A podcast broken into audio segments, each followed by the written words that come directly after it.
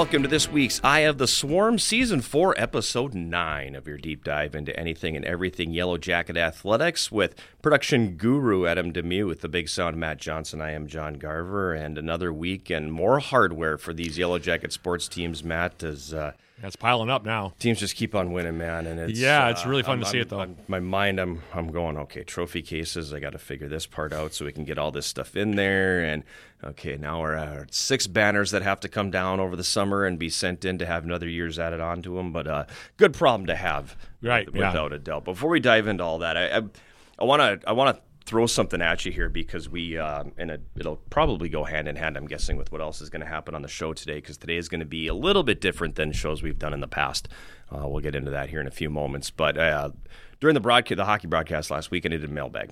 And I, I like to do that a few times a year where people can throw questions at me. And one of the questions that was sent to me was about who my favorite broadcasters are. And I didn't get to answer this one on the air because I just plumb ran out of time. So I thought, well, you know what, I'm going to keep that one in the in the hip pocket for the for the podcast because it's it's something I can throw off of you too. So, you know, and it's uh, for me, I think my entire broadcast existence was born out of listening to Al Shaver with the North Stars and Herb Carneal with the Minnesota Twins.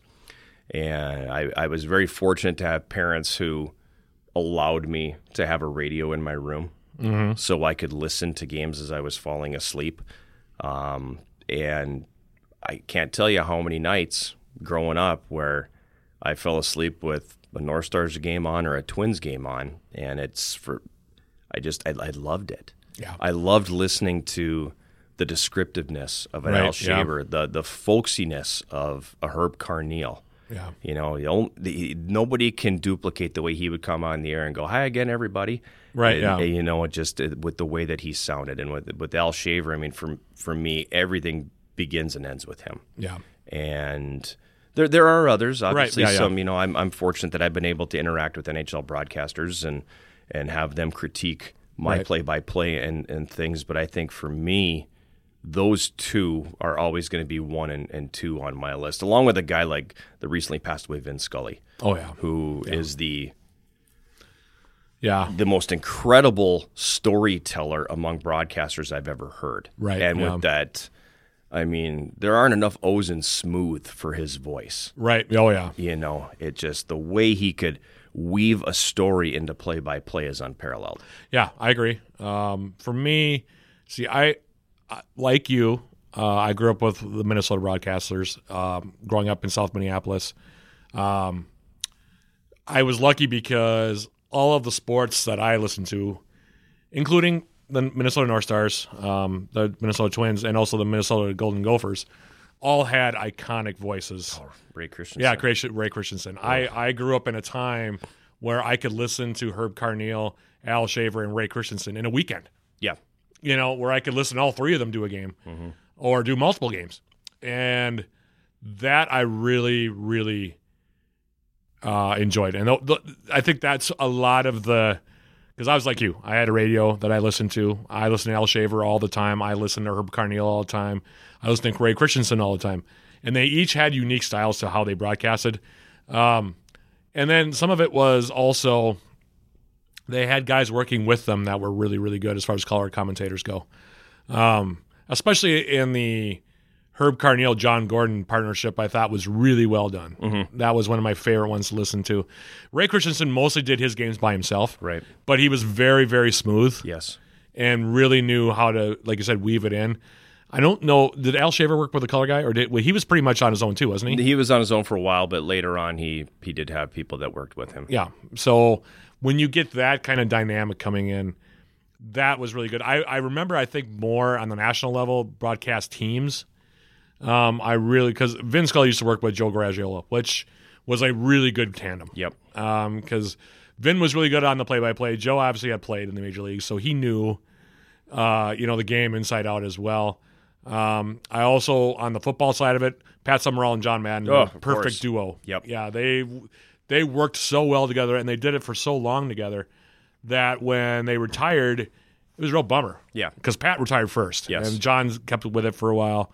Then Pat stepped back and said, "You know, I need to retire," and you know, Um, Pat had a wonderful broadcasting voice. Oh, did he ever? Yeah, I mean, and Pat always kept And not just for sports though. I mean, I can hear him on Ace Hardware commercials. right. Yeah, You know, um, people will always think of him with the NFL, but he was a wonderful golf broadcaster. he was really good. He was really good, and I also really liked some of the NBC guys. I liked Verne Lundquist a lot. Mm-hmm.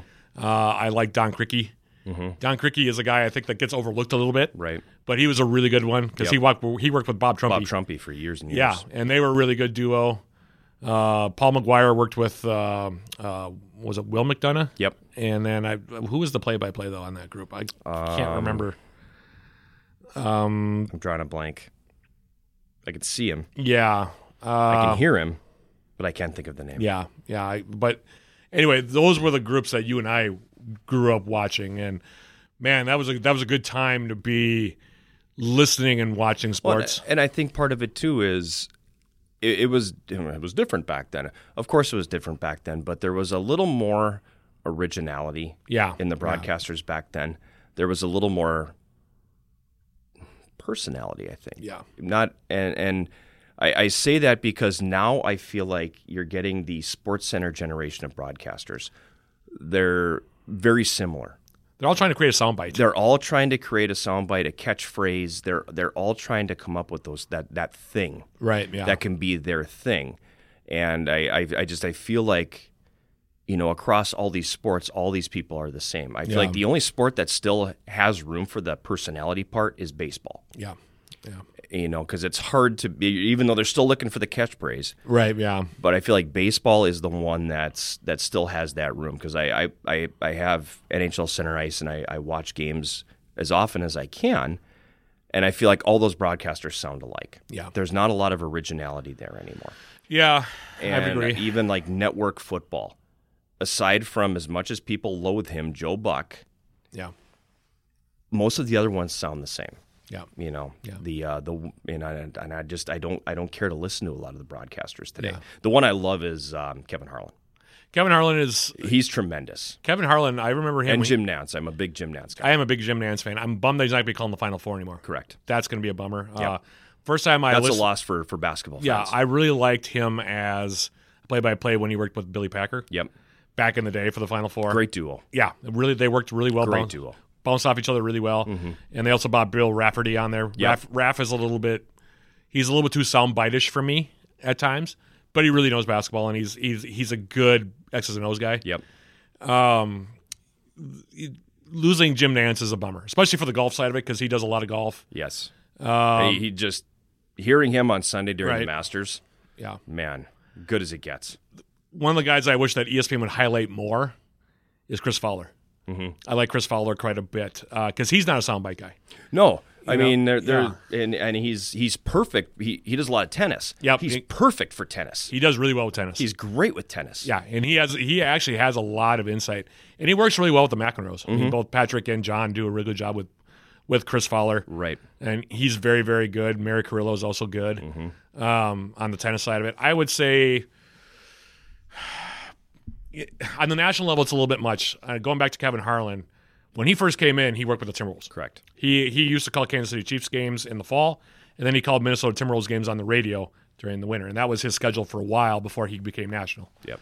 Um, so I when when the Timberwolves were doing well in the late '90s, early 2000s, Kevin Harlan was the play-by-play guy, and sometimes he would go a little over the top, but he's he's toned that down quite a bit now. Yeah. When he first came in, Well, he was once you go network, Yeah. you kind of have to. yeah, yeah, and he he did pretty well because when he was doing it, uh, Jim Petersen had just jumped in as a color guy, and Jim is a really good color guy too because he's not another soundbite guy.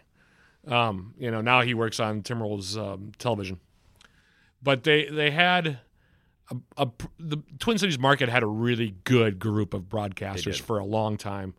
Um, you know, and I I haven't really kept up too much with it. When Herb Carneal stepped down, John Gordon stepped in, which made perfect sense because Gordon had worked with Herb for I don't know how many years Right. been at that point. When Ray Christensen went, it, it became a problem because they were trying to figure out who's going to replace Ray. And there's been kind of a revolving door of people. And the problem with broadcasting Gopher Sports now is that everyone gets compared to Ray. Yeah. So, you know, Mike Lee did it for a while, didn't work out. Mike Grimm does pretty well now. I, I don't mind Mike Grimm. I think Yeah, he does think nice Grimm job. is pretty good. Um, and when the North Stars left, Al Shaver went with him. Pretty much. I mean, he, Well, just- no, he went to the Gophers. he went to the go. Oh, he did. He That's went right. to he the did Gophers. Gopher he did the Gophers for a couple years, and then he retired. Right. Yeah. And then because the Gophers had at that point on their TV broadcast they had Frank Mazzocco, Frank Mazzocco. and uh, Wally Shaver. Wally Shaver. Yep. And those two have done the rounds now. Yep. More Shaver than Mazzocco. Mazzocco is pretty much stuck with the Gophers for. Well, and Wally Yeah. has too. I mean, he was doing other projects, but he he's been on the radio. Well, he did with- St. Cloud for the- State for a while, and then He did St. Cloud State for a bit, and then he was Yeah. back doing the the Gophers, where he's been for decades. and they both have been on the radio and the TV. Now they're on the radio. Mm-hmm. Um, when I first started watching them, they used to do games on Channel 29 in the cities, and they were on TV. Mm-hmm. And you talk about two guys that had a ball calling hockey Right. together. Those were the two guys that really enjoyed it. Um, but it was nice because you had that kind of um, reliability factor that you knew they were always going to be there. Mm-hmm. You know, and the Twins have done a little bit of that now too. They're trying to figure out what they're going to do after Herb. It's always that's where it because you're always looking for that next guy that's really going to kind of step in. And I do remember now that you say that about Al Shaver that once the North Stars left, he went to the Gophers and did Gopher games for a while. Um, you know, and then finally retired. Yep. But uh, yeah, I, it was really. I don't want to say it's a golden generation of broadcasters in the Twin Cities, but it pretty much as close as you could get. Yeah. You know, in terms of all the teams, uh, there was some turnover with the Vikings. Mm-hmm. The Vikings had some guys come and go. Yep. Um, and to be honest with you, I can't remember who the who the uh, broadcast voice on the radio was for the Vikings back in the eighties. Um, Um. Because now it's been Paul Allen for it's a been long Paul time. Allen for 20 years, I think. Yeah, Prior to that, it was a guy who had a cup of coffee for a few games yeah. And then and then left. I felt there were a lot of guys some- like trying some- out with almost. some controversy. They had a, a man named Dan Rowan who did the game um, for a long time.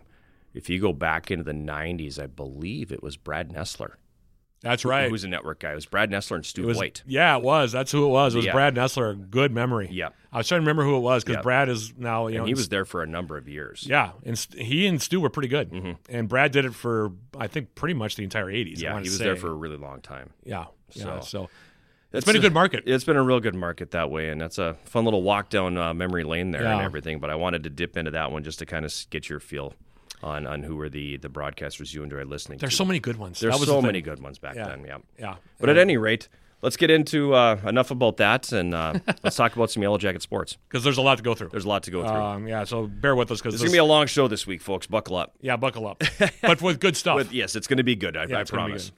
So we'll jump into more of the trophies because the hardware is coming uh, hard and heavy and fast uh, um, for Yellow Jacket teams at the moment. Hopefully, knock on wood, that continues.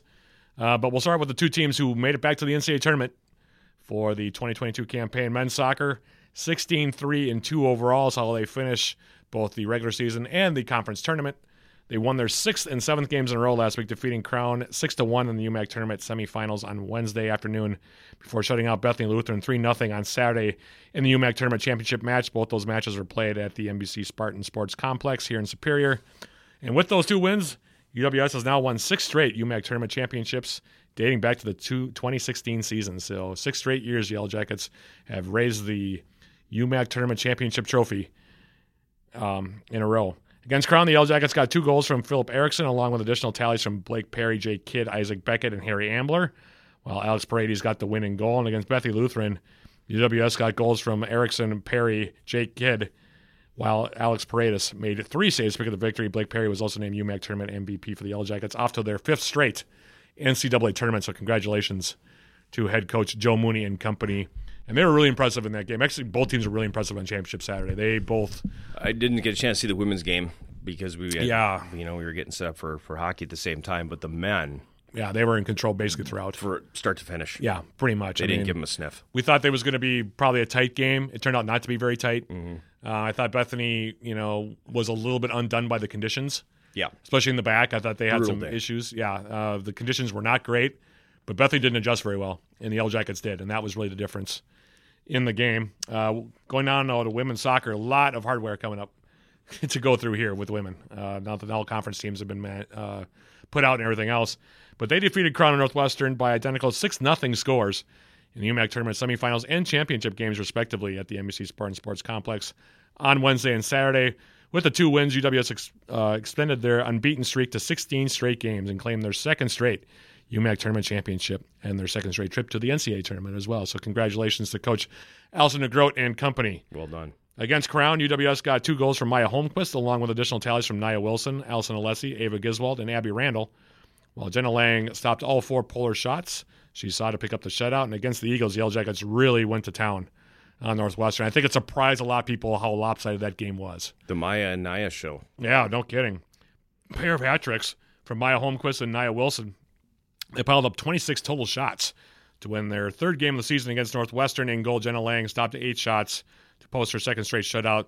None of those shots were real dangerous in that game. It felt like it was a lot more one sided than that. Wilson was also named UMAC tournament MVP for the Yellow Jackets.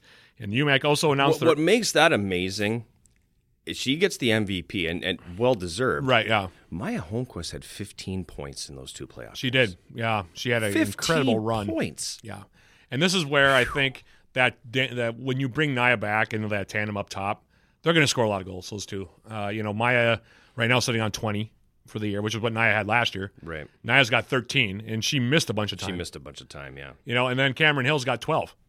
So they've got three players up there, and if you throw Allison Alessi in there with the eight goals, it's very balanced. Yep.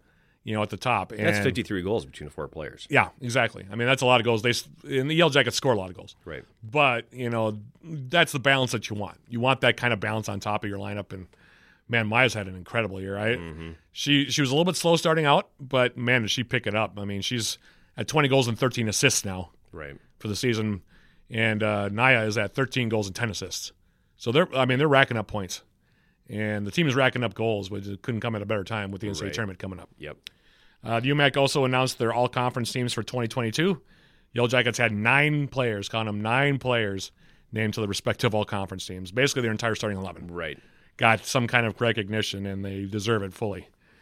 Um, Lindry Schendel, Maya Holmquist, Nia Wilson, Hallie Carlson, Allison Alessi, and Jenna Lang were all named first team all UMAC. By the way, that's six of the starting 11 that made the first team this year. So Wow. giving you an idea of how what the conference thought of the Yellow Jackets this year. On the field, Tori Vosberg was also named second team All UMAC, while Cameron Hill, the freshman, was named honorable mention All UMAC. Schendel was also named UMAC Defensive Player of the Year. It's the third straight season the Yellow Jackets claimed that award, following up on Morgan Philiber and also Aaron Schoborg. So Lindry Schendel keeping that up, and that's a heck of a statement for a holding midfielder Yeah. to be named Defensive Player of the Year. Schendel's actually had a Lindry's had a nice run of personal hardware because she was Rookie of the Year her freshman year. She was All Conference last year, and now she's Defensive Player of the Year. We'll see what she does now in her senior campaign next year. But uh, yeah, a heck of a heck of a run of awards here. And then Allison DeGroat won the Coach of the Year for the third straight year, while Kenzie King was UWS's representative on the UMAC sportsmanship team. But yeah, a lot of hardware for the women. Yep. A lot of awards and well deserved, by the way, across the board.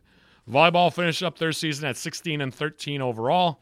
They concluded their season by first defeating Minnesota Morris in a thriller, three sets to two in the UMAC Great tournament semifinals. Oh my night. gosh, yeah, it was crazy in there. In the UMAC tournament semifinals on Wednesday night, the Mertz, I called that match, so I know exactly what John's talking about. Before falling to the number five ranked team in the country, Northwestern, three sets to nothing in their first ever appearance in the UMAC tournament championship match on Saturday. That was played at the Erickson Center in St. Paul. Against the Cougars, it was a marathon, folks.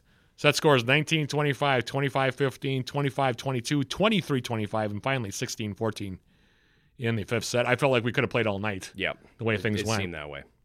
Offensively, UWS was pa- paced, excuse me, by Cassie Teff, who posted a triple double and played really well. She was really good that night. 16 kills, 25 assists, 13 digs for Teff. So she, I, was that maybe her third triple double? I think so. Okay. Yeah, I think it was third. Lexi Preed finished the match with 17 kills and 21 digs. Colleen Claude also had a double double from the setter spot with 19 assists and 13 digs. Kaylin Ploutz and Mayanna Stark reached double figures in kills with 14 and 13 respectively, while Jenna Anderson had 26 digs. And then in the championship match against the Eagles, UWS unfortunately falls by scores of 25-19, 25-21, and 25-19. Lexi Preed had 11 kills and 10 digs, while Claude had 17 assists. And Cassie Teff also had 11 assists as a secondary setter. Jenna Anderson, meanwhile, with 14 digs. Five Yellow, Jacks, Yellow Jackets were also named to the UMAC All Conference squads, as Lexi Preed was named first team All UMAC, while Cassie Teff, Jenna Anderson, and Mayanna Stark were each named second team All Conference. Kaylin Ploutz was named honorable mention All UMAC, while Haley Atwood was named uh, to the UMAC's sportsmanship team. Again, the Yellow Jacket volleyball team finishing up the season at 16 and 13 overall. Women's hockey sitting at 3 and 0 now. They defeated Hamline 5 to 3 in non-conference action. Last Friday at Wessman Arena in Superior, UWS got two goals from CC Hayes along with additional tallies from Avery Schwartz, Jenna Hoops, and Ashton Parnell to pick up the win. Rose Beeman with a career high of 49 saves to pick up the win for the Yellow Jackets. She played fantastic. I didn't see any of the game, so I don't know oh what happened, boy, but she played great. she was all over it. Yeah, Yeah, yeah. yeah. Rose was in her zone and got the Yellow Jackets to three and zero. So good job to Rose Beeman in goal. Men's hockey now one and two overall. Tough stretch of play though. A lot of good teams on the on the schedule to start the season for the Yellow Jackets. Open the season with three games falling to the number one ranked team and defending national champion Adrian seven to three on Friday before edging past Concordia Moorhead five to four on Saturday. Then on last night's contest, Yellow Jackets playing last night as we record this on a Wednesday. They played the number five ranked team in the country, Augsburg, and fell by a score of five to two. All three of those games were played at Wessman Arena. Against Adrian, UWS got goals from Bradley Stunnell, Colton Friesen, and CJ Walker, while Miles Hector made 22 saves in goal. Against the Cobbers, UWS got a hat trick from McGregor Sinclair, his first career one, I think. Correct. All right. Along with additional tallies from Colton Friesen and Matt Francois, while Dylan Milan made 28 saves in goal. And against Augsburg, things didn't go quite so well for UWS, but they did get goals from Reed Stark and Chris Ishmael, while Dylan Milan made 28 saves after replacing starter Miles Hector. Hector made three saves in the opening period before being pulled for Milan in the last, uh, what was it, about, uh, I want to say 55 minutes of the game, probably. Roughly. Yeah. So they are one and two on the season. Your assessment of the Yellow Jackets so far? Um, it, it's it's a difficult situation to put a young team in. I mean, you you started off with two of the you know your three games, two of them against top five opponents. Right. Yeah. You know, and these are legitimately highly ranked teams. Yeah, you told me off, off mean, air that they're both really good. They're really good. And so it's it's a tough situation to put a young team into. Right, yeah. A lot of these guys making they're playing their first collegiate games. And so it was uh, Adrian is as advertised, Augsburg is as advertised.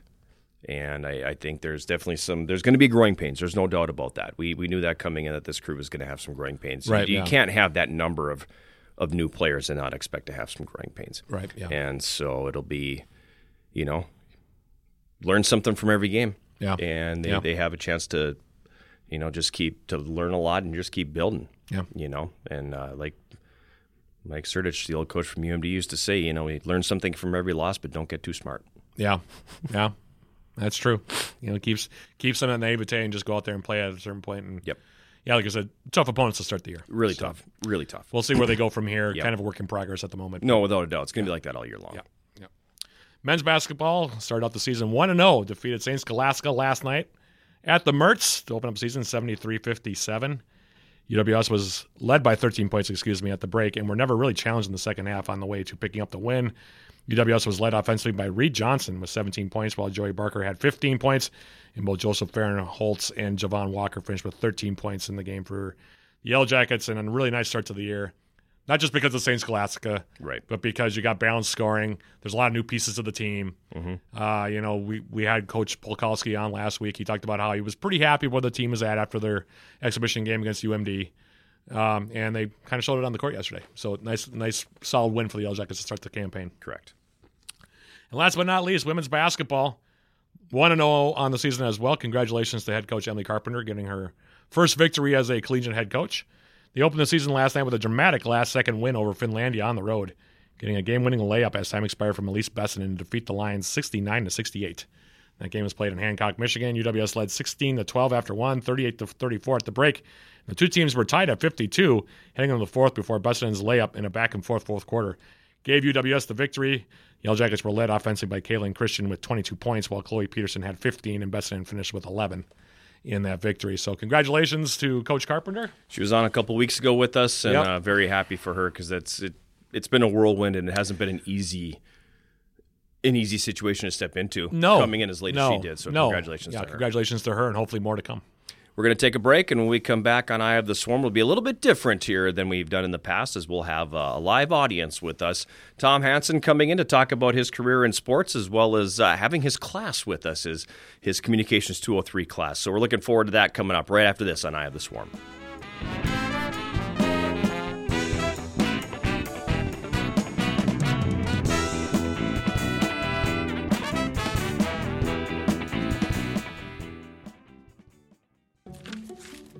Can I borrow the sports page? Are we sure we're ready for this expansion? Of course we're ready for it. It's a great idea. Let's celebrate with a vacation. I'm thinking Hawaii. We're ready for you. Is it okay if my friend comes with? Of course. Imagination's always welcome here. Bring us your best ideas. Let's see how we can help. National Bank of Commerce. Imaginations welcome.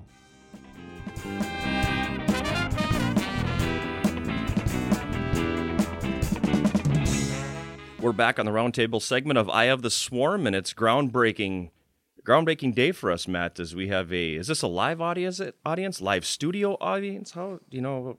A bit of both. In the old days in TV, what did they call that? Is it a live audience or live studio audience? yeah, they because they had that. Uh, I think it was before Cheers, right? They'd always Well, say, you know, Cheers yeah. is filmed before a live studio audience. There you And go. That's like- what it, exactly yeah, what it was. So you know, So yeah, I guess it's a live studio audience. Sure. I suppose we could put it that way. we're in the room where everybody knows your name, just like at Cheers. pretty yeah, pretty much yeah. Special guest this week, though, is uh, Tom Hansen, Mr. Sports in the Twin Ports, as I've referred to him more than once on our uh, our days hosting Grandma's Marathon on the radio. So we uh, asked him to come on the show, and he said, "Well, I can't. I teach class." And we said, "Bring the class." so here we are. so here we here are. we are. Hence Uh, our live studio audience. yes. Com 203 news writing and reporting, and uh, yeah, um, glad to have him here and join us. So feel free to to bring them aboard as you see fit. When I took news writing, and it was news gathering Okay. and reporting.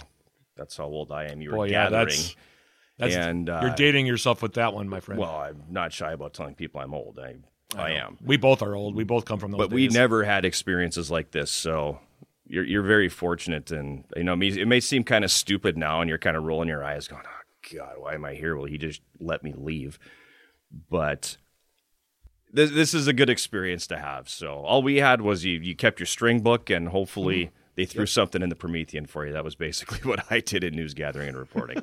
so it's come a little, it, it's, it's Yeah, changed a bit since then. So let's, Absolutely. you know, before you we d- two degrees from here. I You do have two degrees from here, right? yeah, so that's you've got a lot of academic experience. here. yes, I, I dove into the academia as well. Matt, so. you have two degrees from here. or I have one. I You have the the one. master's Okay. degrees from here, but I Yep. have You my and I uh, both- undergrad was from club. St. Olaf. Yep. So yeah. Okay.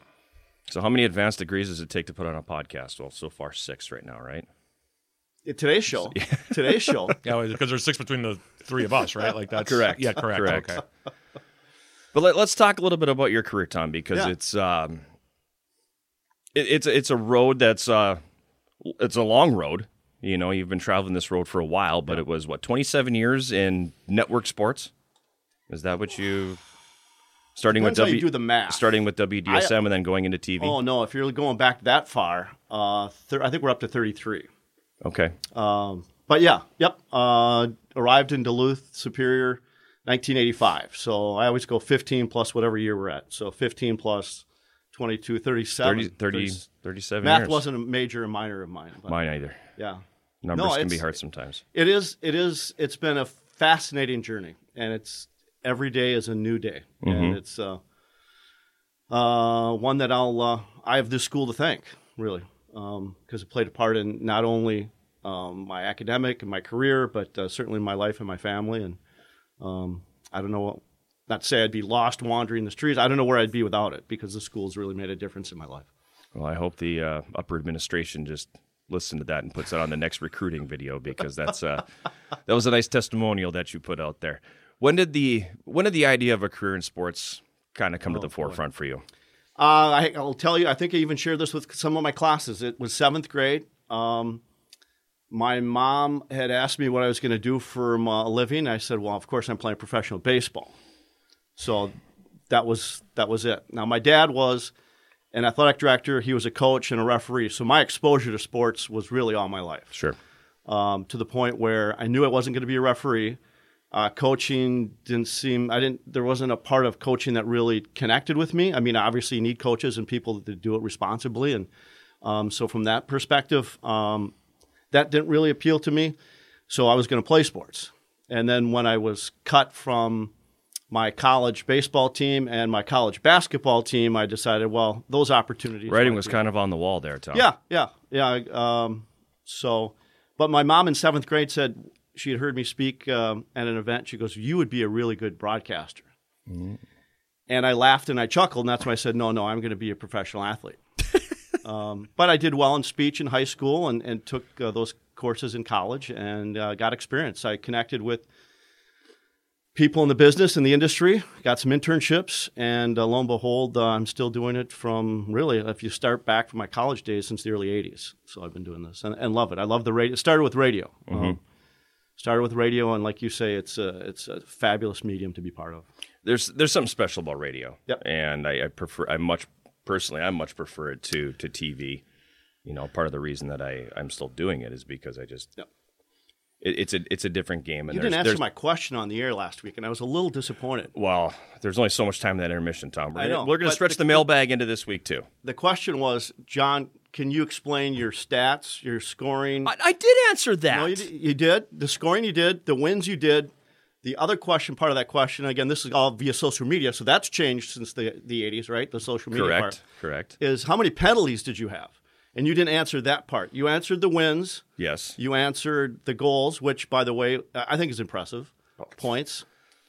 Again, 16 and people- 18? Again, 16 and 18? People thought I was a goalie, Tom. That's well, you how blocked unremarkable shots. my you career blocked was. shots, John. I can understand that. How many penalties? Roughly. Um, Ballpark. no, I One a game, one a weekend. no, not even close. Um, I think I had 35 pims in four years. So, I was I was intelligent enough to get away with it. you know, Those are some. you can throw those. You, they part of. were. They absolutely were. It was a, a the NCHA was a a, Yep. a rough league at that time. Yep. And if you know how to get away with those things, you don't get called. Or if you know the referees well enough, you know they're willing to let that stuff slide sometimes. So it was helpful to have a conversation every now and then with Steve Beckman and, and get Oh, him to yeah. laugh a little Yeah. bit because he was going to let that little jab in the back of some guy's feet go. So there you go. Any other numbers you want? no, you, I guess you answered my question now. So thank you for. much You're- for you're- you're welcome. yeah. I listened all weekend to you, so trying to get that answer. Just waiting for the mailbag. waiting huh? for the mailbag. Yeah. no, and I actually have a couple of players on the team, so I was anxious to see how, how they were doing. And Mm-hmm. one uh, one started the season in the penalty box, so uh, but he redeemed himself with a couple of goals. So There you go. Good.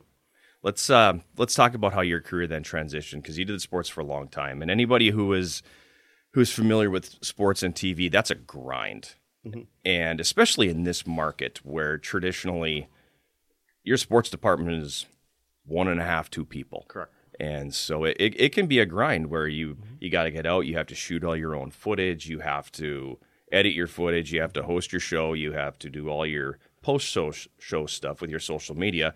I mean, I used to laugh because it'd be two o'clock in the morning and Tom was posting highlights on social media Or emailing you. or emailing me asking for something, but that that's that's a grind and it wears you out. Yep. And so you transitioned into a different different career here at the university. Talk a little bit about that. Yeah, um, and step back just a second. I'm still with the TV station. Never really have left in my mind. Just doing different roles, still the play-by-play and the producing part. So in that respect, I've been very fortunate to still be part of the TV station, uh, just as you mentioned, a different role. Um, and so I'm, I'm thankful for that.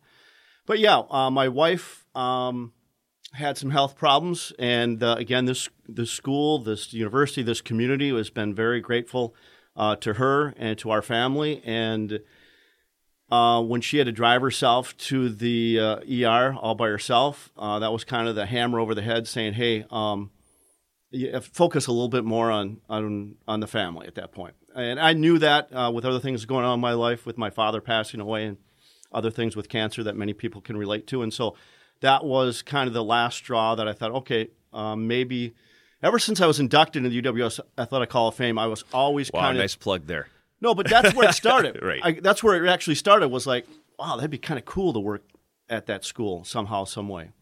And then, sure enough, the university relations opportunity um, arose. I applied. Didn't hear anything. So again, I thought, okay, well, at least they, they know I was interested, and um, didn't think anything of it. But then, speaking of name dropping, uh, Steve Rodberg, uh, former Yellow Jacket, just came back from a story with Steve and uh, got the call to join the university relations staff. And so, uh, with that, that started a new direction for me. That one again, I'm so thankful for for for this school. One is, you know, I knew I thought maybe I'd be teaching someday, but uh, the years at university relations were were tremendous. Uh, some great people. Um, I learned a lot. Uh, was able to cover the students, the faculty, the staff, the alumni, the community, It was just a great opportunity for me. And then at the end of the day, I could go home and see my family, right? Right. Which, when you're working those hours before, that's a little more challenging. You know, you don't see the kids, you don't go to the kids' games, you don't go to some of the family events, you miss out on a lot. Um, and so I was able to. My daughter was a senior in high school and go to all of her events, go to all the important senior milestone things you do as a. So as as a dad, I was able to be a part of all that, and so that was pretty special. And then also working here at the university. So, um, yeah, so I started there for three full years at University Relations, and then started my uh, my teaching career here, one class at a time, and went to another class, another class, and Are you finally to a full credit load? yeah, yep. Uh, last guy, Alex, two or three years I have been. Okay. Yep. And uh, just a, it's a great. It, it's something I always thought I maybe would do, but I, as you know, you wanted to get some experience before before you hit the hit the uh, classroom. I I just didn't realize it was going to be what thirty some years of experience before I was going to do that. So, Right. Uh, so that's the the short version, if there is a short version of that. And I'm still here at school, and will be for a long, long time. Um, from my perspective, I mean, I don't know. I haven't known you as long as John has. We've known each other for a long time. Yeah. Yep. Um, you know, when you were at KBJR, I remember you. You were already, I think, at that point, you were already talking about, well, I don't know how much longer I'm going to be doing this job, and I was kind of like, well, that's interesting. Because for those of you who don't know, um, Tom, along with me and John, we used to broadcast high school hockey on the uh, radio. This was John. What was it? Probably Decade ago. yeah, maybe a decade ago or so. You guys did radio. I, I was on the TV. Set. Yeah, you were on the TV set, and um, you know those days seem to have disappeared at a certain level. But um, at that time, I was still brand new. Well, not completely brand new, but pretty early into my broadcasting career. Um, I started my first uh, broadcasting gig was in 2007 or eight. That was when my nine first started doing Yellow Jacket games, and I was a color commentator. And my play-by-play guy was a guy named uh, Mark Lang, who lasted I think about a year or two before he he was from the Whitewater area and he ended up I think moving on. I'm not sure to do what, but uh, that was how I got my first start. And then uh, when I finally got on the radio, because a couple of years went by, because that lasted about a year, and then I got my master's degree here. Um, I uh, ended up kind of bumming around a little bit, and the athletic director here was a guy named Steve Nelson, who John played for, uh, and Tom knew really well.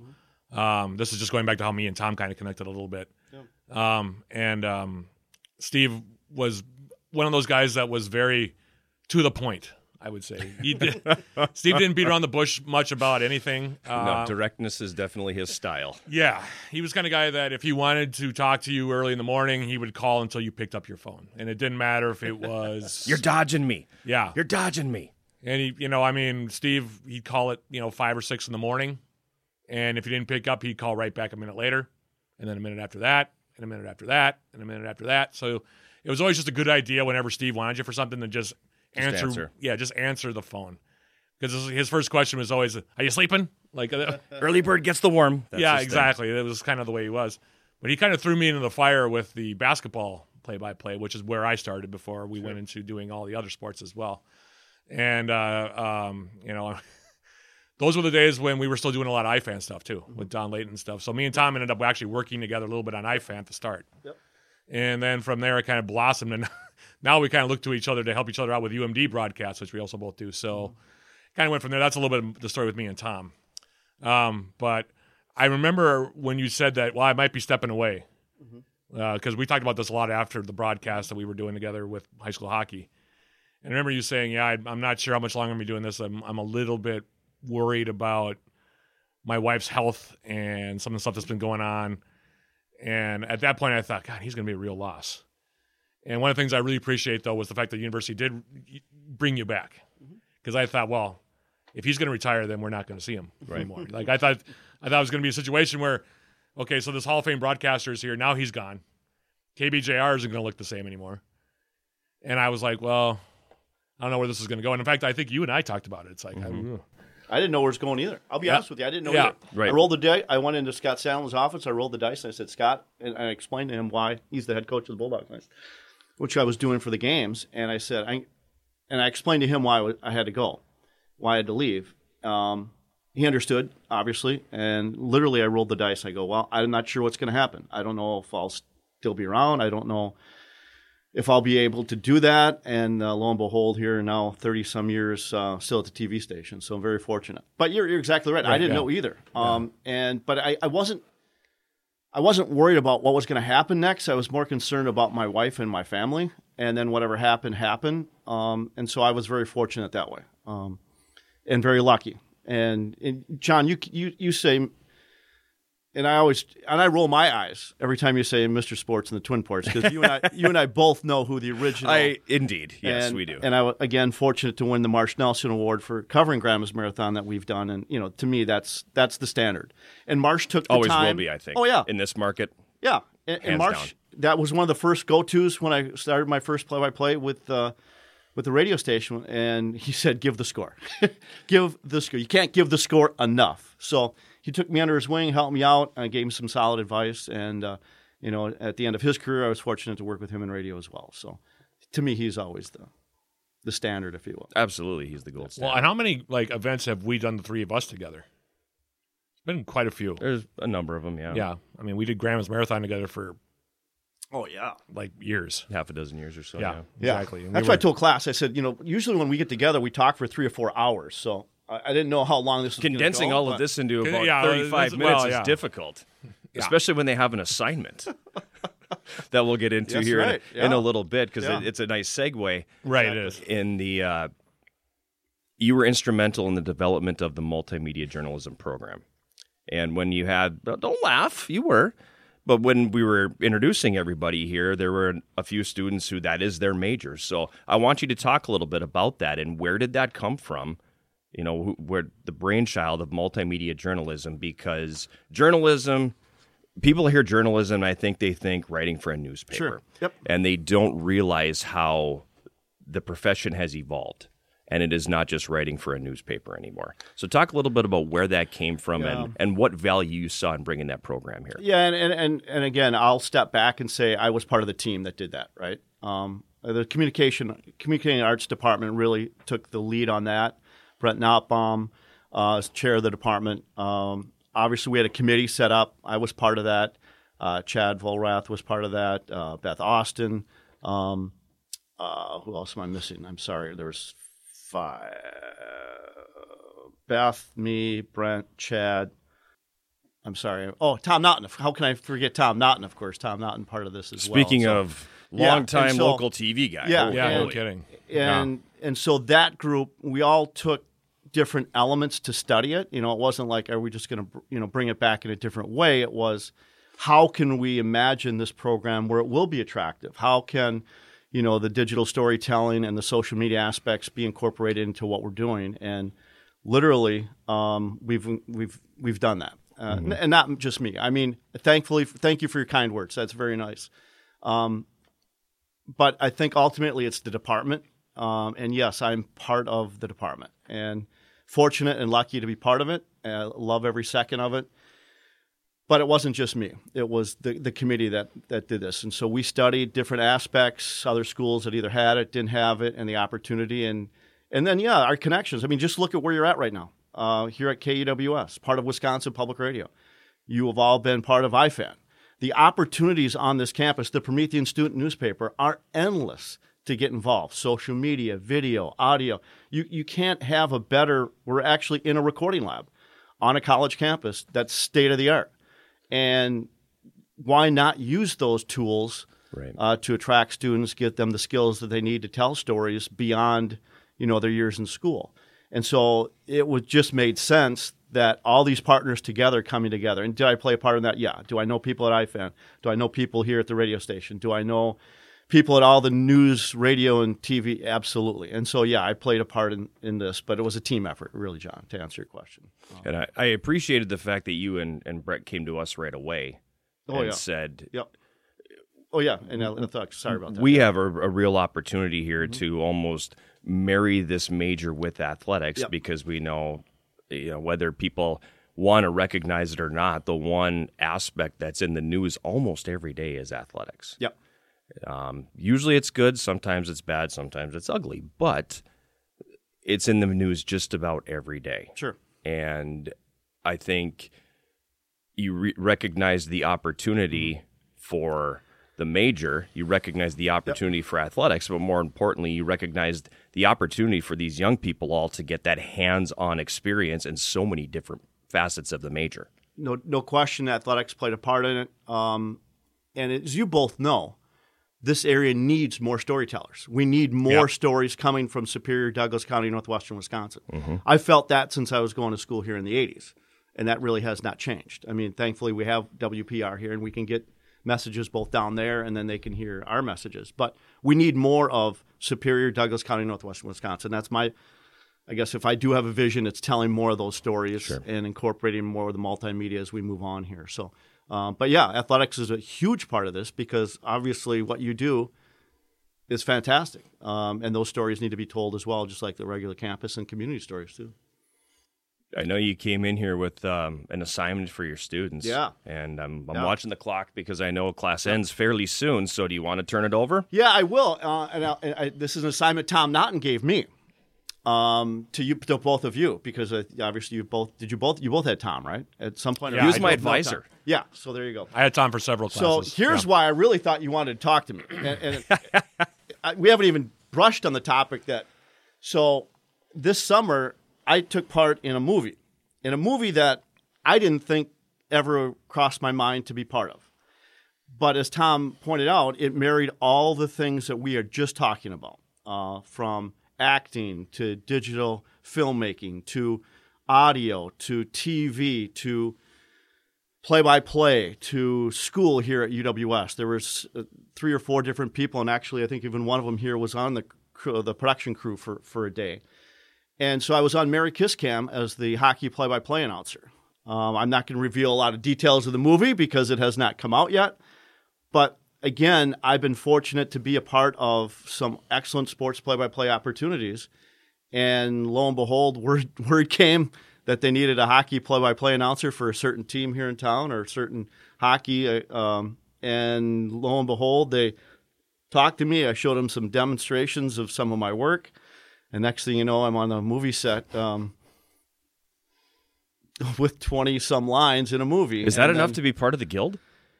Yes, short answer is yes. And then they, I uh, got an invite last month to do even more audio work. Uh, they needed some specific play-by-play to specific shots in the movie. So, um, but yes, I, I did get to the point where, again, a whole new experience of movie acting, which was one thing that I did not anticipate ever happening Sure. did I anticipate being part of a multimedia journalism program 25 years ago? No. Did I anticipate having social media accounts 30 years ago? No. Did I anticipate um what else? Uh, being a TV producer for live uh, live sporting events? No. Uh, these are opportunities that the more experience you get from radio and TV and put yourself in a position good things are going to work hard, be kind to others, you know, and uh, good things are going to happen. Sure. So, uh, yeah. So the assignment. Yes. Turn, Uh, let's yes. turn it over. Um, so their assignment was to have a question for either me or for you, John, or Matt. Uh, some of you, know, some of them know you. Some of you you- you've interviewed, and so we just studied podcasts this week, and we talked a little bit about podcasts. I told them uh, that they had to have a question. So There was really some serendipity involved here with me asking you to be on the show this week. There really if you were actually studying podcasts. Fantastic. like you yeah, that, that. li- that lines up just about perfectly. it really does. yeah, it that's- really does. perfect. Yeah. little did I know. here I thought here I thought you want to talk to somebody that actually knows sports, and this, thank goodness this whole class does because they're on. Most of them are part of an athletic team, curling team, hockey team, soccer team, baseball team. What other team? Uh, you were with the Huskies uh, this summer. Uh, curling team, hockey team, soccer team, soccer team. Uh, yeah. So I mean, works. I thought you want to talk to them because they're the they're the real athletes. But uh, I've been very fortunate and lucky to to to to work with them. Anybody want to start? Who wants to start? Who's got a question? You're in the chair already, Mackie, so you we'll might as well ask you. your Yeah. question. Um, I guess this question is kind of for all three of you. Um, like, what's the best part of your job? I know you kind of do a variety of things, but what's the best part? That's Mackie, by the way. So we have to identify. I well, I just interviewed Mackie the other day. So yeah, um, best part of the job for me, um, is getting to tell the student athletes stories and the team stories, um, because that's really what broadcasting is. It's really just telling a story, whether you're play by play or you're color or you're doing a news segment on something happening in Douglas County or whatever. It's all part of telling a story, and I think John would agree with me on that. That's really what we do. Um, that's even really what we do on the website with everything else. It's all telling part of a story that's happening in front of you. And every season is a little bit different. Every team is a little bit different. I mean, even the names may stay the same, but every season is a little bit different. I'm always excited to see where they start, where the teams start, where the athletes start, and where they end up. And that's sort of, you know, the real joy I get out of it um, is just being able to bring those stories to not just you know the listening public, but also you know the families who are listening in and the and the you know grandparents and the you know great grandparents who might not be able to make it in person but you know they get a chance now to kind of experience what's going on with their family member that is part of the story that we're telling. So that's what i really enjoy out of it. I don't know john if you Um, I definitely agree with that from a Yeah. broadcast standpoint. Uh, I wear a lot of different hats here, and I think all of it is the the common thread with all of it is is the students. And I think at the end of the day, the reason we do these things is because we like watching young people set goals and we love to watch them succeed. There's nothing better than watching them reach their goal. There's nothing better than watching them celebrate a win, celebrate getting their degree, and celebrating life as they move on to the next phase from here. And knowing that I might have played a very small role in in some of that, but it's definitely for me is watching young people succeed. And it doesn't matter if it's in the athletic arena or when they're walking across the stage and I'm hopefully not butchering their name as they are getting their degree from the chancellor. And I'll make it quick because we got 12 other questions to get to here yet today. Um, from a play by play standpoint, Mackie, you walk into a game, you have no idea what's going to happen. You can prepare stats, names, rosters, history, tradition, means nothing when the game starts. And so you're a storyteller, as, as both these have said. Uh, so for me, that's the fascinating part. Uh, the teaching part, I just love every day for what John said to see the progress from the beginning of the semester to the end of the semester, and uh, some already, some of my current students are already working local media. They haven't even graduated yet. So to me, that's fantastic. They're getting opportunities at local paper, local TV stations, um, and it's fascinating to, to see their development, and I'm very excited about that. So thanks, Mackie, for kicking us off. Looks like we got Evan next up. Um, so my question is, uh, you've all done broadcasting. What is your favorite game that you've ever broadcast before? oh right to it. Holy cow. you're talking about a lot of games here that we have to break down Man. um john you're up how many are you at now in terms of full broadcasts that you've done Well, I mean, if you're talking just men's hockey here, it's it's over 500. If you're talking, you know, all the different sports I've done here, Right, plus yeah. high school hockey, plus when I was calling games at the University of North Dakota, I mean, I'm probably seven, eight hundred games deep on this thing. yeah Um, I think, I think I'm pretty close to that too. I'm getting right up there. I'm yeah. So probably about if you add up everything I've done from grandmas to high school hockey to UWS and also UMD, who I also broadcast for, you're probably talking, well, man, um, yeah, probably 600 for me, pretty close. I'm guessing. yeah, So that's a that's a tall task. I will say, for me, one of the ones that stands out definitely was being the ba- play-by-play broadcaster for Kara Goucher's uh, national championship in the half marathon. Grandma's all three of us had that. yeah, one. all three of us. All I was of us actually in the had. car calling the play-by-play. Uh, she was right in front of me running. Uh, for those of you who don't know who Kara Goucher is, you guys all know who Kara Goucher is, by the way. Olympian Yep, Olympian. from Duluth. Yeah, she. This is the first time she'd ever run Grandma's Marathon. She came back uh, that ha- year. It happened to be the USA uh, Half Marathon National Championships, so all the top runners in the country were here to run uh, both Grandma's and also the uh, what now is the Gary Bjorklund Half Marathon, but at that point it was the National Championships. Uh, these two gentlemen were down at the finish line. I was actually in the car with Kara for, throughout the race. Uh, I worked with Carrie Tollefson on that race, and she was another um, Olympian. She ran the 2004 uh, marathon for the United States in Athens. And Kara was how many marathon, how many Olympics did Kara go to? Uh, Just Three? Three was it she in three? I think it's Two three for sure. I know. I think it's three. Yeah. So that was a big uh, feather in my cap. That's one of my favorite events that I've ever done. Um, probably I've had a couple other ones. Uh, as far as UWS goes, uh, the men's basketball game against Bethany Lutheran, the 26 to nothing start.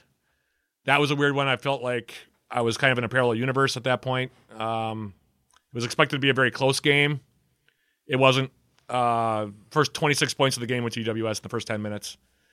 I'd never seen anything like it. I don't think that we've had anything like that happen in school history before. 26 nothing to start the game in basketball. I don't think that we've had anything like that happen. Um, my head, no. no, and then um, Josh Bellamy's game winner was awesome too. Uh, that's one of them. I got the call wrong. I said it was Philip Erickson who scored the goal, but it was a great moment to be on the air um, and to see Josh score the game winner. And overtime, Mackey, of course, was a big part of that one. So uh, those are three to stand out, but I'm sure I could come up with a lot more. I mean, uh, UWS wins volleyball, you know, upsetting Northwestern to end their 64 game winning streak in conference. And 2018 was a big one. Um, just you know, I can keep going, but John, I know you've got a few as well. There's a few. Um, I, I think from a UWS standpoint, probably the 2006 um, Peters Cup championship at St. Norbert, because that team wasn't supposed to make that run that they did, and they ended up beating St. Norbert in overtime. Unfortunately, they had to go back there a week later and got beat eight to one. So uh, St. Norbert remembered what happened. That was an enjoyable one. Um, I, I the other one that will always stick out in my mind is the first time I ever was part of a broadcast crew that did um, a hockey game between the University of North Dakota and the University of Minnesota. That was a completely different beast. The the energy, the um, anticipation. It was it was an unbelievably fun atmosphere to be a part of. Was that the at the old Ralph? No, that's at New well, I mean, the new Ralph being 21 years old now. Well, I'm, I'm just wondering. but yeah, it was yeah. At, it was at the new one. okay, Yeah, pretty early on though, right? Like yeah. It's only it would have been its uh, second year, okay, but that was uh, that was a really enjoyable one. And then if I, you know, for maybe not necessarily enjoyable but memorable, um, the very first Grandma's Marathon that I did, uh, Kerry Rod was still doing the finish line at that time, and I and I was the uh, the interviewer at the at the finish line. So my job was to grab the the athletes as they came across and ask them questions. And a lot of them are international, so you're doing them through an interpreter. And the uh, the women who the woman who won the women's full came across and she kept running a little bit. Then I wasn't going to chase her because I'm even I'm not going to catch her. And so the interpreter kind of brought her back, and she had a strange look on her face. And and I said, "Is she okay?" And they said, "Yeah, go ahead and ask your question." So I asked the question, and she proceeded to throw up on my feet. Ooh. oh, you wouldn't forget that one. No, No, so memorable yeah. for a different reason. yeah. The uh, and we only got five more minutes with class here, so I want to get through a couple other ones. So thank you. And then uh, there, again, high school, college. There's so many. I could even go into the, covering some of the pros. Um, but um, I'll just give you two quick experiences from my WSSU days. Uh, dragging a telephone line out from one of the residence dorms all the way out to the baseball field, and then hooking it up to a car battery. to get the baseball game on the air on WSSU was a, was one of my finer moments with Mark Fleischer again, the PA announcer for PA announcer for Yellow Jacket Athletics, and then uh, Yellow Jacket hockey again. As you know, the Yellow uh, Yellow Jackets and uh, Saints uh, from across the bridge are always uh, big games uh, down in Pioneer Hall when that was their home back in the day, and stringing from the janitor's closet uh, the phone line. Uh, to get the game on WSSU um, back in the day, so some of those experiences, like you just mentioned, uh, you, you just don't forget. It's amazing how it's wireless now. I know. Everything's wireless, and I can remember being at Concordia and having to have 300 feet of phone line in order to get a game on the air. I had that at Alverno. Yeah. With women's basketball. This was back in, mm, I want to say 14 to 2014 maybe, where I had to run a line all the way into the athletic director's office Yeah. Oh, into his phone jack from Alverno. Yeah. And then I was actually broadcasting the game through a glass shield in a completely different wor- like room, completely different building actually. The because I was actually watching the game through a plane like a uh, a glass window, and I was just looking, and I wasn't even in the same building. It was literally the game. Like I could not hear anything. There was no atmosphere. No, I was literally sitting in a hallway broadcasting a game in a different building. and people a- were walking behind me, and it was just it was crazy. Sorry, Matt. We only got five more minutes for class here. Okay. This is uh, Isaiah. Isaiah, uh, local student, uh, was an intern with the Duluth Huskies this summer. So we Oh. talk about experiences and getting different experiences. Isaiah, go ahead. The floor is yours. A question for you, John. When you do play by play for hockey, how do you paint that image, especially on the radio, because it's kind of a faster paced sport? How do you Mhm. paint that for the listeners? I don't know. And I'm I'm being totally serious when I when I answer that. I saw Uh, him last week and he said he was nervous. I said, be- You've done hundreds of these. Yeah, but you still get a little bit nervous. Um, I it, it's a hard question to answer because I, I, I it's hard to explain. Um, it helps to know the game. Obviously, I've had a lot of practice. I mean, you can ask my ask my family when I was eight years old playing street hockey outside my house. We would do play by play to it. Um, so it's always kind of been there for me. But I mean, I, I try to study and do my homework and learn rosters and, and pick up some numbers that I can throw in and then just try to describe, you know, try to explain as descriptively as possible what I what I'm seeing. And I know for the uh, you don't want to you know i don't try to be too over the top. I don't try to be too flowery with what i'm seeing. And i know that a very important piece of broadcasting especially hockey is, is editing in game you don't have to talk about everything that's happening on the ice because if you try to keep up with every single thing and try to describe every single pass you're not going to be able to do it and you're going to run out of breath You- don't get paid by the word so you don't have to talk like that it's it's trying to it's getting that feel and just sort of Experience, too. Yes, experience definitely helps, obviously, but it's getting that feel for how that game is going and how everything is going to flow, and just basically doing your best to tell that story. And having been in hockey now for forty-five years, I've got a pretty good idea on, on how to how to tell what the game is going to be. Speaking of Not a great answer, and I apologize for that, but I did the best I could. Speaking of hockey, here's Ty. I'll let uh, Ty ask his question all the way from Alaska to UW Superior. Uh, this is for all three of you guys. You know, sports backgrounds from everyone here. Was the transition into broadcasting and like doing sports and stuff like that one that you made so you didn't have to get away from the game that you guys enjoyed playing, or was it just like an easier transition for you guys into your next passing of life? Like, for me, it was um, I. There was a time where I wanted to coach, and how the broadcasting thing started. Again, it's it's always been a part of my life. When I was a kid, I would listen to Minnesota North Stars games at night. Um, I'd listen to Twins games at night before, and that's what I would fall asleep to. And my parents actually were really good about letting me do that. The uh, it kind of lit a fire for me that I just really enjoyed listening to these people tell that story and paint that picture. And as time went on, I started to really enjoy doing that. And again, playing road hockey, I would do play by play. And so, fast forward, graduated from college, was just starting graduate school. And John Munson, who ran the radio station at the time, called the coach's office after practice one day and said, I need somebody to go on the radio with me tomorrow night. I need a color commentator. And he just said, Done, and hung up the phone and looks at me and goes, You're going to be on the radio tomorrow. And I'm like, Huh. Never done that before, but okay. And loved it. I loved it. I wasn't doing play by play, but I just, I loved being able to be in the game. And it was staying in the game and having a lot of the same experience as coaches do without any of the pressure. And that's ultimately, yes, what it turned into was letting me stay in the game. Um, my story is somewhat similar. Um, I was an athlete back in the day. I knew right away that I was not going to be playing professionally at any time. So I did want to stay involved. Um, actually, my training is in print journalism. I was a sports writer for seven years before I actually jumped into broadcasting. Uh, what brought me to UWS is I wanted to enhance my resume. So I went and got my master's degree, and I applied to get my master's degree here. Um, when I got here, um, I had been kind of bumping around a little bit, um, and I got thrown into the deep end of the pool, much the same way that John did. Um, Steve Nelson again was the you know was the impetus for this. He called and said because he had watched me do uh, um, color commentary with men's hockey the year that they were on my nine, and um, said, "Well, you know."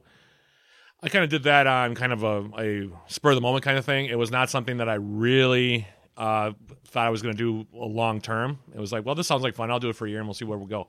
And then I thought, well, that has passed because it went about two years where I didn't broadcast again after that. And then uh, UWS lost their basketball broadcaster, and Steve had kept an eye on me, and he called and he said, "I know you're still around. Are you willing to be our basketball broadcaster?" And I said, "Sure. Uh, I'll give it a try. You know, I'll hook you up with John Munson. Okay." And John, much like with Mr. Garver over here, was not subtle. He was one of those guys that he'd throw you right in the deep end of the pool and see if you could swim. That was kind of his way of testing you to see. Um, and he did the same thing with me. He put me on the air. I did play by play right away. Uh, and then he listened on the other end. And I thought, well, okay, I'll, I'll give it a shot. I'm not sure if I'm ready for this, but we'll we'll see. So I went on, did the one half. I can't remember even which game it was. That's how far. Like I was just trying to manage what was going on in front of me. And uh, John said, on the other end, uh, after one half, he said, "Pretty good, pretty good. I think we'll stick with you." And so I guess the moral of the story from both me and, and Mr. Garver here is that we both got thrown in the deep end of the pool, uh, and we both swam. And John pretty much Munson basically he kind of said straight out for me. He was basically like, "Look, I don't have time to train you on how to do play by play. I'm just gonna have to throw you on the air and see if you can swim and see if you can do it." And I remember thinking, well, if they don't like the job I do, they can fire me. Well, that was 12 years ago, 13 years ago. And John retired, and now we have a new boss. and he lets us kind of do our thing. So um, I never thought I'd outlast John Munson at the radio station at the time. I thought, well, if they don't like the job I'm doing, they can always. Never happened. Never got fired. And now we're we're kind of expanding what we're doing. And at that time, I was just doing basketball, and then expanded out because our new boss was one who expanded out into beyond men's hockey, men's basketball. We started doing women's basketball, both soccer's, baseball, and softball as well, and volleyball. Yeah, but that was not where me and John started. We were he was men's hockey, I was men's basketball, and that's where we started. And then it kind of expanded. John still just does men's hockey because he's got a lot of other things he's doing, but I do all the other sports basically. So we've been there here for the growth of our broadcast kind of medium here. Here and to answer your question from my perspective, Ty, I never thought I would be in broadcasting. You know, I wasn't a, a, family member of the Buck family or you know the broadcasting families that you right. know that the legacy families that you know two or three generations of of broadcasters. So the funny, you know, John started this all out about you know my lengthy career, and I thought my lengthy career was not going to happen. Seriously. Um, so I studied. Um, I got all my experience I could in college. I got as much as I could but jobs were tough to get in, in radio and TV and media in the 80s. And so I thought, well, maybe I can do public relations for sports, or I can do some sort of front office work for a team or organization. Or, as you know, John, there really wasn't a lot of sports information jobs even at that point, especially at a smaller school. So I thought was more, for me, it was going to be more of the public relations type aspect. And uh, it turns out I was for the sports information director here for a while. And so I never even thought I'd be in radio and TV. And then lo and behold, a radio station in Pine City, Minnesota, contacted me after I sent out my resume to every radio and TV station in Iowa, North Dakota, South Dakota, Minnesota, and Wisconsin. Five states. And as you can know, there was no electronic database, um, so you had to go look it up. You had to lick the envelope. You had to lick the stamp and send it to all those places. Write letters. And yep. thankfully, yep. one one place did. And uh, they called me, and I thought I'd be in Pine City, Minnesota, the rest of my life because I was I was fine. I was that was perfect for me. And next thing you know, Duluth happened, and as John mentioned uh, at the beginning, I I just never left. It's a beautiful place, as you well know, Twin Ports. Um, met my wife here at school, Yellow Jacket uh, athlete, student athlete. Um, she started teaching. I started, uh, you know, I was already working in radio full time as a news and sports director and reporter. And lo and behold, here here we, here are, we are, 37 years later, Ty. So I, it started with I hope to get a job in media. I hope to get a job in broadcasting. I prepared for it, got my school, got my degree, but in case I can do something else. So I was a weekend weather anchor for two years. You know, I knew north, south, east, and west. That was my experience at that point. We appreciate it, like uh, from Fairbanks, Alaska, right? Like you guys are allowing my family to listen and see games from a different perspective than just watching it through a video screen. Like the amount of energy and stuff you guys bring to the calls of the games. We really appreciate stuff like that. So I want to say thank you for that as well. Absolutely. Thanks, Glad Ty. to do it. Thank you. Drew is the editor of the Promethean, also works at a local uh, TV station, the, the local Fox affiliate, um, and uh, editor of the Promethean, and I think it's being printed today or soon It as is- we speak. I just got an email. It is currently being printed right now. All right, so no. Oh, there you go. No stopping the presses. It's now, literally gonna Mark. be hot, Was hot it out the presses. Promethean Yeah. When you guys were on, or was it the Stinger? What was uh, When I was writing, it was the the Promethean. Promethean? Mm-hmm. Was the Stinger before that? Stinger was after. Before After that, was the that. Peptimist. Yeah. It's been a confusing history where it was Peptimist, Promethean, uh, then Stinger, then Had a magazine for a while, and then we had a magazine, yeah. magazine in Yeah. 2009 through 12. But yeah, uh, but my question is like, what would be like your biggest advice uh, for uh, young journalists that are here on campus or just kind of like in the area that don't really have a direction of where they want to go or how to get into the field? What would you say to them?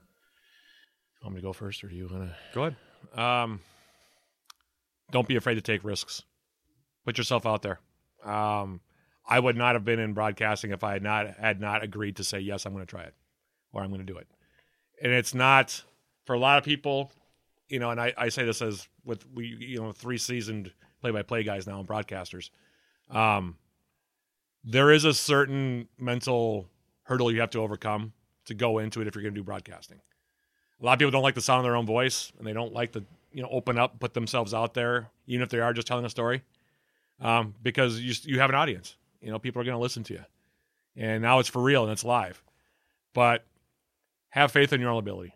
That's that'll be my biggest thing. Take a risk, whether it's in print journalism, whether it's in broadcast journalism, you know, broadcast play by play like we do. Um, you know, bet on yourself is the best thing I could say. If, if an opportunity comes up and you're willing to push, go ahead. I mean, I'm not trying to tell everybody to take every opportunity that comes up, but if an opportunity feels right, even if it's scary and it, it's going to push you and it's going to, you know, there's a there's a risk of failure, bet on yourself and, and take that chance because I think I I don't want to speak necessarily for John and for Tom, but if I hadn't done that, I would not be doing what I'm doing right now. That's just that that was my experience. One of my mentors is a gentleman named Peter Marr, who has had probably somewhere 2,500 to 3,000 NHL broadcasts under his belt. And his advice was a little bit same line but different than Matt's. He he basically told me if you want to break into this field, you have to take every single assignment that is thrown your way, you take it. Every game that you can possibly call, you call it. You have to build your chops up, and the best way to build your chops up is by doing it every single day. And his that was his advice to me, and that's kind of what I did. I mean, I was calling high school hockey games at out in North Dakota between Grand Forks Central and Grand Forks Red River, you know, and have no, no Yeah. tie to either one of those schools, but I was I would call those just because it was another game that I could get under my belt. So it was you got to build your chops up somehow, and nothing does that like working every single night. That's a good point too, because that's kind of what I did as well. Once I jumped in, I started broadcasting all kinds of things. Um, you, know, and it's it's not just one sport. I mean, No. I'm, I'm fortunate where I spend a lot of my time in hockey, which is my my game I'm passionate about. But I've done marathons. Yep.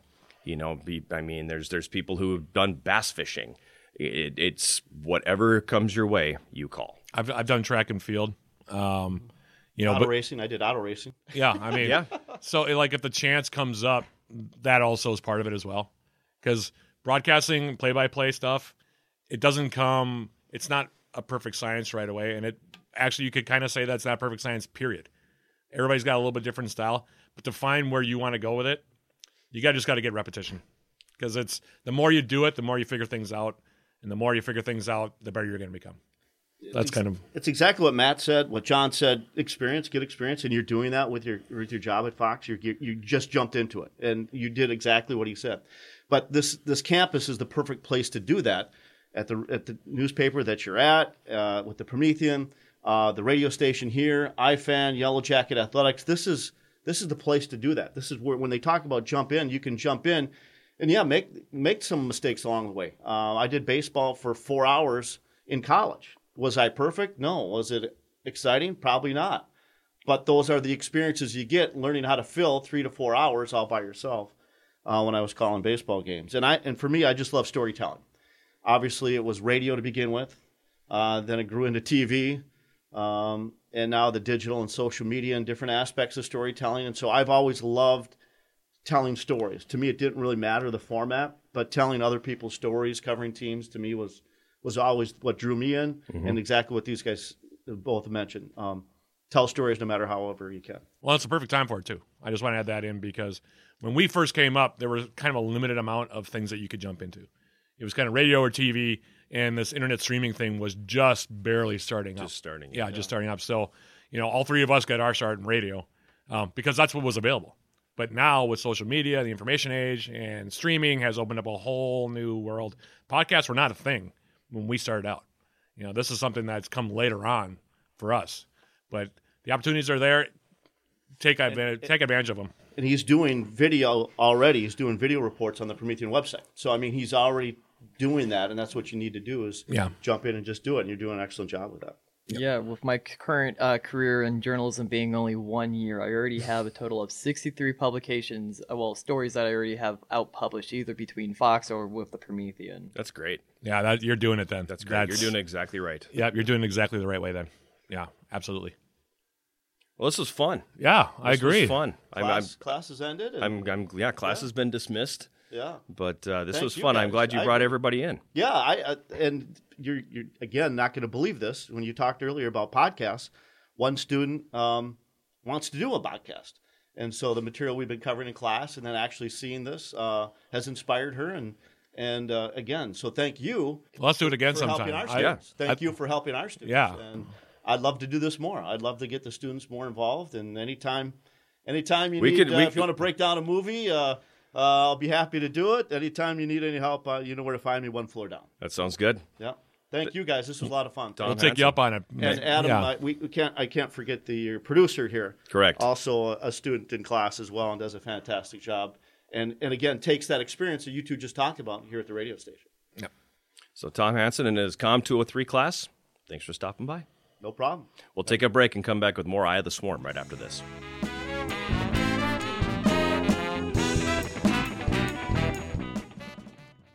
Orcas Island Inn is now hiring, and there's a position just for you. Apply for front desk, housekeeper, bartender, server, cook, and dishwasher. We're hiring great people like you. Call or click for more information and apply today.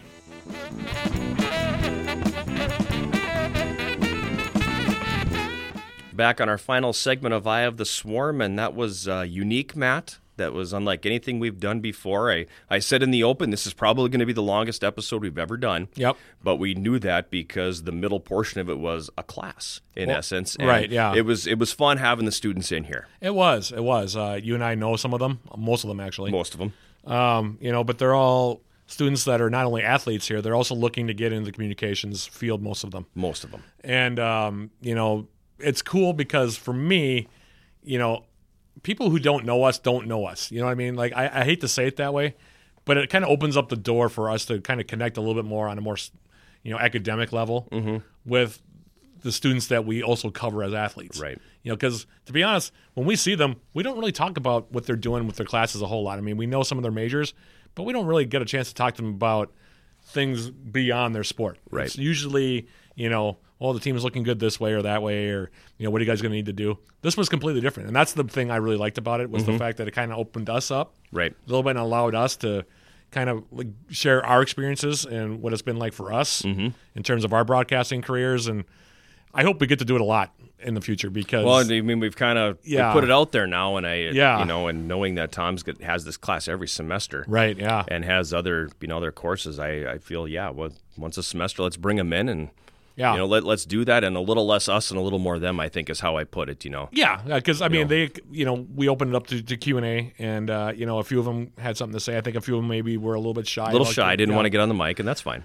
But that's also part of the of the experience, right? If Right. if you're going to get into this medium, you know, that's that mental hurdle that I was talking about. You know, that you have to be able to, you know, kind of get past that point, take the risk, and get out there and put yourself out there and have faith in yourself Mhm. to get it done. Yeah. And uh, yeah, I mean, hopefully we've opened up the door here where we can do this regularly. Mhm. Um, No you doubt. know, and we can get you know other students in here because at the end of the day, you know, as much as we love sports, we also love UWS, and we want the best for all the students on campus, not just the student athletes. So, um, yeah, I, I thoroughly enjoyed it, John, and it sounds like you did too. No, absolutely. Looking forward to the next one already. Yeah. So, Anyway, Yeah, anyway. Speaking of looking forward to things, we've got some games on the schedule. We do. We've got some NCAA tournament uh, action coming up. We'll start with the two teams that are, are in the NCAA tournament. The selection show was on Monday, and both teams uh, found out where their destinations and their opponents are going to be here. For more information on all this, by the way, you can go to uwsyljackets.com. But the long and short of it is men's uh, soccer will be on the road at North Central of Illinois in the NCAA tournament first round Saturday, November 12th. They'll be taking on the undefeated Cardinals of North Central, the uh, school that is known for their cross country program that we've talked about in the past. Yellow Jackets will be tangling with the Cardinals at Benedetti Wehrli Stadium in Naperville, Illinois. The opening kick of that contest, by the way, scheduled for 6:30 p.m. So if you're not busy on Saturday, check that out. Uh, if UWS wins that game, they would then face the winner of the St. Olaf Lake Forest winner in the second round of Naperville on Sunday, starting at 7 p.m. And then if they win those two games, they'll be off to the Sweet 16, and then they'll have to go through a whole another week of waiting before they play again. So that's what's up for the men. Meanwhile, on the women's side, they'll also be in action on Saturday, the 12th. They're at Loras to take on the Duhawks, one of the great nicknames in uh, college sports. The Loras Duhawks will be hosting the Yellow Jackets in the NCAA tournament first round at the Rock Bowl in Dubuque, Iowa. 1 p.m. the opening kick there, so you'll be able to watch both games. Hopefully, if the streams are good. Last year there was some uh, they were playing at the same time, so it was really tough because the men and women were playing Right. crossover basically. Yep. But this year, if you get a chance to watch both teams, take the opportunity to do it. If UWS wins that first round game against the Duhawks, they have then face the winner of the Ohio Northern Rose-Hulman first round game in the second round on Sunday at 3 p.m. in Dubuque. And I know you know the town of Dubuque quite well, the city of Dubuque quite well. And you were Been actually pretty times. happy. You were pretty happy with that. Uh, I think that selection just because of Dubuque. It's a good city. Yeah. it's a good city. You know, and I, I played in that. I, I played junior in Waterloo, and Dubuque was a huge rival of ours. So, yeah, Spent a fair amount of time in Dubuque then. yeah, a few. Yeah, yeah. so Mhm. that's where the two teams are going to be. Uh, men's and women's cross country. We didn't talk about them in the first segment- segment because they didn't run, but uh, they will be running this weekend. This week at the see. NCAA Division Three North Region Championships, Mhm. hosted by my undergraduate alma mater, St. Olaf, at the St. Olaf Cross Country Trails in Northfield. That'll be on Saturday, November twelfth. The women's race will kick it all off starting at 11 a.m., while the men's race will follow up at 12:15 p.m. And depending on how they place there individually and as a team, we'll see if they advance any further than that. But uh, that's what's up next now for men's women's cross country. And as someone who uh, has been around those cross country trails, it's very scenic and it is a challenging course for a runner. So we'll see how that all plays out.